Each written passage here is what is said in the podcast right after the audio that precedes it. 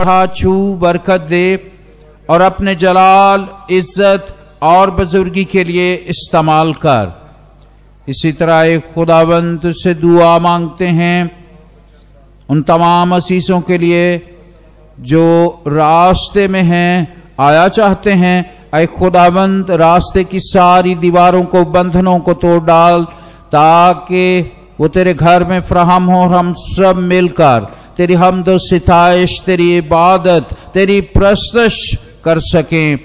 इसी तरह एक खुदावंद आज के इस वक्त को मांग लेते हैं, ये वक्त हमारे लिए बाबरकत, बामकसद बना दे। आए खुदावंद, हम इस वक्त में जब तो इसे दुआ कर रहे हैं तो हमारी दुआएँ आलम बाला तक पहुँचे, तेरे कान हमारी दुआओं पर लगे रहें और अय खुदावंद, जब हम तेरी हमदो सिताइश करते हैं तो अय खुदावंद, तेरा तख्त हमारे दरमियान लग जाए और अय खुदावंद, हम तुझसे बरकत पाए।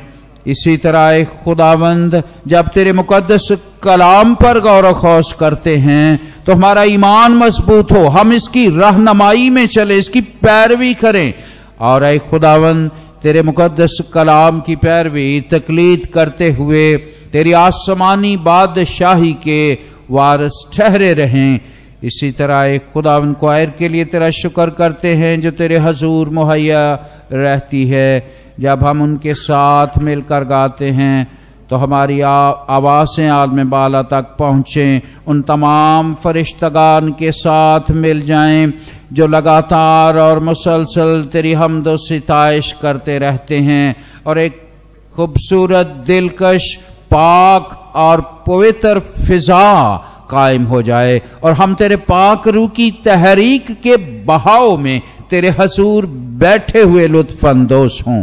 तेरा शुक्र करते हैं, तेरी तारीफ़ करते हैं कि तू ये सब कुछ करने पर कादिर है, क्योंकि हम ये मांगते अपने मुनजी तेरे प्यारे बेटे, खुदावंद यस्सु मसीह के वसीले से।